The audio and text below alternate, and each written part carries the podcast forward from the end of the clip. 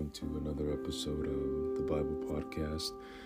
Today we're going to be covering um, chapters 8 through 10 in the book of Deuteronomy.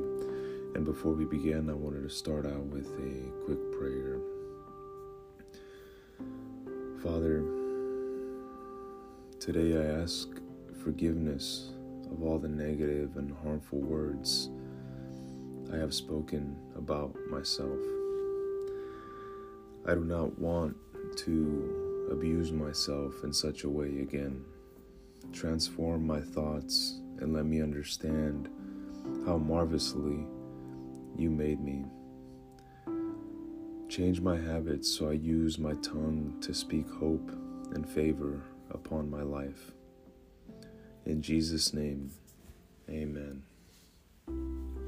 All right, chapter 8 A call to remember and obey. Be careful to obey all the commands I am giving you today. Then you will live and multiply, and you will enter and occupy the land the Lord swore to give your ancestors. Remember how the Lord your God led you through the wilderness for those forty years, humbling you and testing you to prove your character, and to find out whether or not you would obey his commands. Yes, he humbled you by letting you go hungry and then feeding you with manna, a food previously unknown to you and your ancestors. He did it to teach you that people do not live by bread alone. Rather, we live by every word that comes from the mouth of the Lord. For all these forty years, your clothes didn't wear out and your feet didn't blister or swell. Think about it.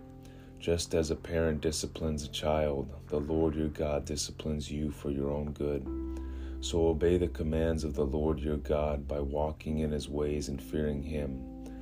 For the Lord your God is bringing you into a good land of flowing streams and pools of water, with fountains and springs that gush out in the valleys and hills. It is a land of wheat and barley, of grapevines, fig trees, and pomegranates, of olive oil and honey. It is a land where food is plentiful and nothing is lacking. It is a land where iron is as common as stone, and copper is abundant in the hills.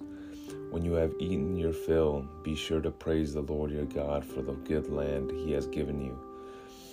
But that is the time to be careful.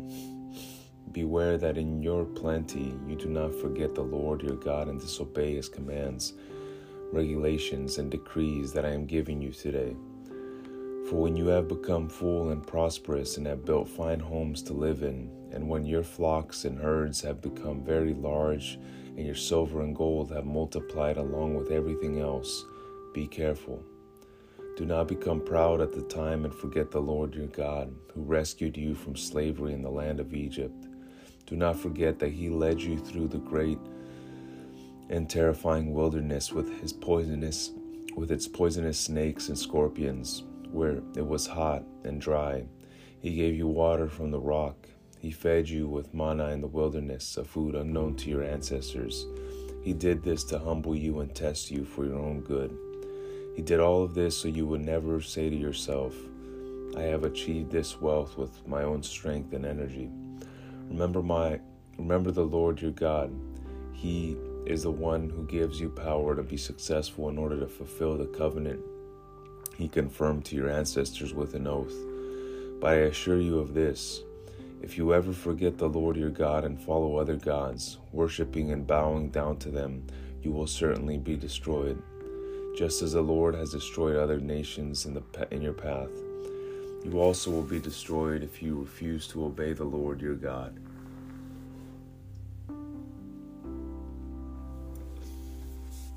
So, here in chapter 8, um, in verse 2, God often uses the hard times in life to teach us important lessons. Here we see that he had a twofold purpose in Israel's 40 years of wandering. First, the trials were brought upon Israel to humble them. God wanted them to learn who they really were in a relationship with Him. Second, the trials were given to test Israel, to demonstrate that to demonstrate what was really in their hearts. Sometimes God tests us in similar ways, pushing us to examine ourselves. We need to take advantage of the difficult times using them as stepping stones toward progress. As we begin to experience spiritual growth, we need to remember to give credit where credit is due. We must be careful to give God the glory. We must not selfishly claim what belongs to God alone, for this leads us to a proud self sufficiency that invariably results in a fall. Chapter 9 Victory by God's Grace. Listen, O Israel, today you are about to cross the Jordan River to take over the land belonging to nations much greater and more powerful than you. They live in cities with walls that reach to the sky. The people are strong and tall, descendants of the famous Anakite giants. You've heard the saying, who can't stop who can who can stand up to the Anakites? But recognize today that the Lord your God is the one who will cross over ahead of you like a devouring fire to destroy them. He will subdue them so that you will quickly conquer them and drive them out, just as the Lord has promised. After the Lord your God has done this for you, don't say in your hearts, The Lord has given us this land because we were such good people. No, it was because of the wickedness of the other nations that He is pushing them out of your way. It is not because you are so good or have such integrity that you are about to occupy their land. The Lord your God will drive these nations out ahead of you only because of their wickedness and to fulfill the oath he swore to your ancestors Abraham, Isaac, and Jacob. You must recognize that the Lord your God is not giving you this good land because you are good, for you are not. You are a stubborn people. Remembering the gold calf. Remember and never forget how angry you made the Lord your God out of the wilderness from the day you left Egypt until now. You have been constantly rebelling against him. Even at Mount Sinai, you made the Lord so angry he was ready to destroy you. This happened when I was on the mountain, receiving the tablets of stone inscribed with the words of the covenant that the Lord had made with you. I was there for forty days and forty nights, and all the time I ate no food and drank no water. The Lord gave me the two tablets on which God had written with his own finger all the words he had spoken to you from the heart of the fire when you were assembled at the mountain. At the end of the forty days and nights, the Lord handed me the two stone tablets inscribed with the words of the covenant. Then the Lord said to me, Get up, go down immediately, for the people you brought out of Egypt have corrupted themselves. How quickly they have turned away from the way I commanded them to live.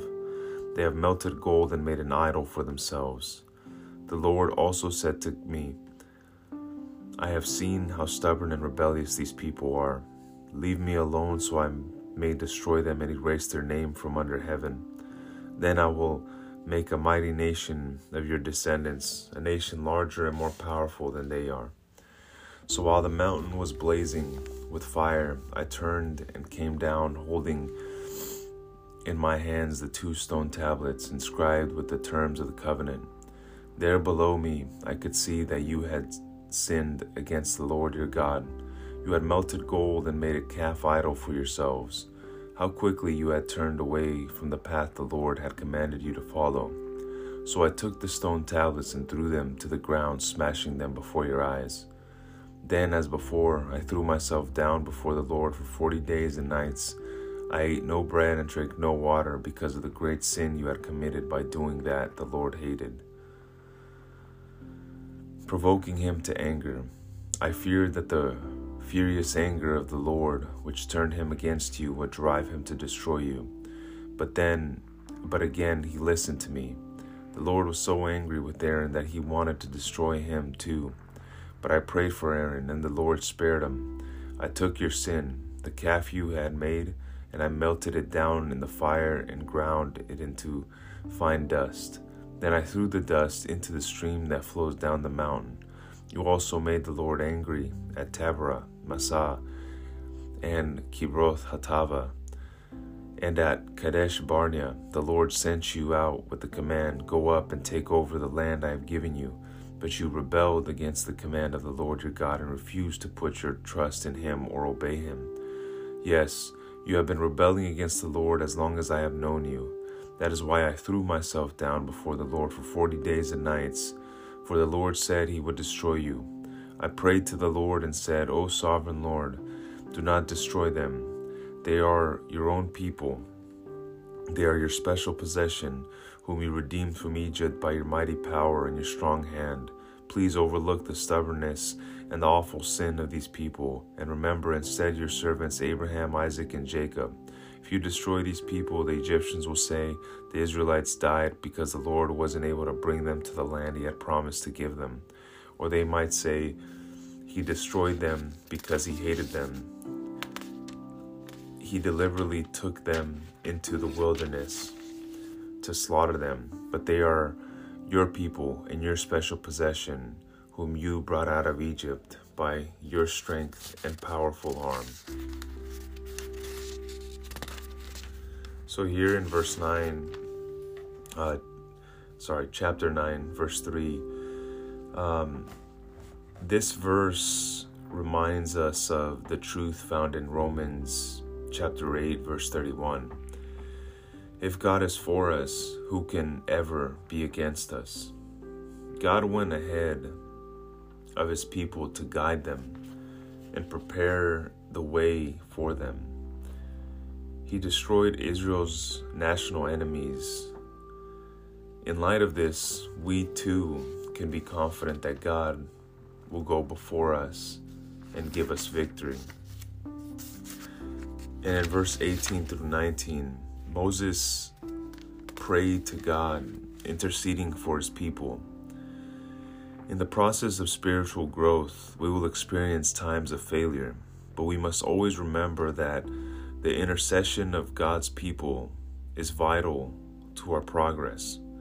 We need to build relationships of support that will result in this kind of intercession on our behalf. Chapter 10 a new copy of the covenant. At that time, the Lord said to me, Chisel out two stone tablets like the first one. Also, make a wooden ark, a sacred chest to store them in. Come up to me on the mountain, I will write on the tablets the same words that were on the ones you smashed. Then placed the tablets in the ark. So I made an ark of acacia wood and cut two stone tablets like the first two. Then I went up the mountain with the tablets in my hand. Once again, the Lord wrote the Ten Commandments on the tablets and gave them to me. They were the same words the Lord had spoken to you from the heart of the fire on the day you were assembled at the foot of the mountain. Then I turned and came down the mountain and placed the tablets in the ark of the covenant which I had made. Just as the Lord just as the Lord commanded me, and the tablets are still there in the ark. As for me, I stayed on the mountain in the Lord's presence for forty days and nights, as I had done the first time. And once again the Lord listened to my pleas and agreed not to destroy you. Then the Lord said to me, Get up and resume the journey, and lead the people in the land I swore to give to their ancestors, so they may take possession of it. A call to love and obedience. And now, Israel, what does the Lord your God require of you? He requires only that you fear the Lord your God and live in a way that pleases him, and love him and serve him with all your heart and soul. And you must always obey the Lord's commands and decrees that I am giving you today for your own good. Look, the highest heavens and the earth and everything in it all belongs to the Lord your God. Yet the Lord chose your ancestors as the objects of his love, and he chose you, their descendants, above all other nations, as is evident today. Therefore, change your hearts and stop being stubborn. For the Lord your God is the God of gods and the Lord of lords.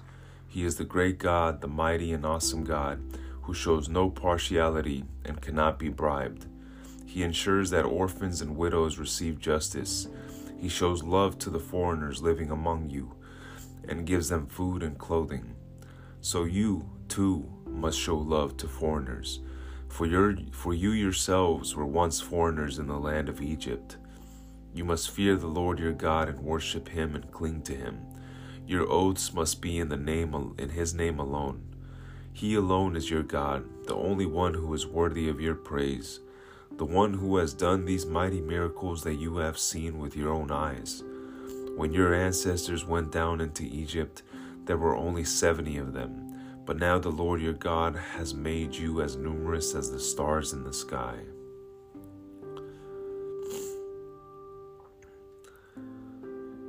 Here in chapter uh, 10, in, ver- in the very first verse, the first stone tablets containing the law had been completely destroyed because of the people's rebellion. How encouraging to see that God instructed Moses to bring new ones so he could rewrite his instructions to the people. No matter how great our failures, God still reaches out to us. God always gives humble people a chance to start again. But remember, the characteristic of God should be appreciated, not presumed upon. God's pattern for holy living begins with a proper relationship with Him. Growing out of that relationship, which is defined by humble listening, is a proper lifestyle. Notice that obedience to God's laws is for the good of the person who obeys. And lastly, in verse 16, it is so easy to allow circumstances to harden our hearts. It's natural for us to respond to difficulties with stubbornness and rebellion. But here we are asked to repent of our stubborn ways and keep our ears open to God. God desires to communicate with us. We need to listen and then follow through. So today, Moses continues his speech to the new, to the new generation of Israelites. Before they enter the promised land, the wilderness was a test to refine them. And the promised land will be a test too. It's not a place where they can kick back and do whatever they want. They won't retain the land unless they respond to God's covenant, promised by worshiping Him alone. The land is a step in God's process to restore fallen humanity in relationship with Him. He knows how this step will turn out. He's not testing them for His sake, He's testing them for their sake. This generation had to endure the wilderness as a result of their parents' sin, but they haven't encountered their own consequences yet. For them, the 38 years were discipline and training learning how to endure hardship and trust God. The distinction between punishment and discipline is important. We'll be disciplined by Him, but we'll never see His wrath or punishment. Never. Jesus absorbed it all on the cross. We deserve punishment, but Christ took what we deserve and gave us what we can never earn eternal love and adoption into God's family forever. Yesterday Moses warned against one of one kind of wrong thinking, and he warns against two more today. First, he says, Beware lest you say in your heart, My power and the might of my hands have gotten me this wealth. This is a warning against pride in their own efforts. In his third warning, he says, Do not say in your heart, after the Lord your God has thrust them out before you. It is because of my righteousness that the Lord has brought me in to possess this land. This warning is also against pride, specifically in their own righteousness. Yesterday, he warned against fear, and today he warns twice against pride. Pride makes us forget God just as much as fear does. In a society that builds us up and tells us we deserve whatever we want, we do well to heed these warnings, both kinds of wrong thinking, fear, and pride are rooted in forgetting God and fixing our eyes on ourselves or our enemies. We fight these lies by remembering who God is and what He has done. God doesn't give them land because they're righteous, but because the other nations are unrighteous. We can't earn His blessings, they are a gift, freely given to the undeserving. This is both humbling and comforting. We can stop striving for His approval because it's been granted for us in Christ. God blesses us because of His goodness, not ours. In fact, right after Moses warns them against thinking it's because of their goodness, he gives them a lengthy reminder of exactly how not good they really are by going over five stories of their rebellion in the wilderness. God doesn't just want their obedience, though, He wants their affection and relationship. Moses reminds them that God's rules aren't about diminishing their joy and freedom, but about increasing it. Moses uses a peculiar turn of phrase when describing how all this plays out. In chapter 10, verse 16, he says, Circumcise your heart. Circumcision serves as a physical sign of the covenant between them, but the word heart indicates a full transformation and commitment spiritual, emotional, and mental. One way they can show the love they've received from God is by caring for those who have no physical land or inheritance. Their unique nation state community is to care for the vulnerable. God made this same kind of provision for the Levites, who also have no land inheritance. He's attentive and thoughtful toward everyone. Behold, to the Lord your God belong heaven and the heaven of heavens, the earth with all that is in it Yet the Lord set his heart in love on your fathers and chose their offspring after them, you above all peoples. Deuteronomy 10, verses 14 through 15. God owns everything, yet he set his heart on us. Not only is it not because of any good works or righteousness, but it's despite the fact that we lack those things. That kind of love is magnetic. If we remember who we are and who He is, we can't help but be drawn to Him. He's where the joy is. All right. That does it for a reading today, and I want to leave you all off with a daily devotional for today. Every time you affirm your trust in me, you put a coin into my treasury. Thus, you build up equity in preparation for days of trouble.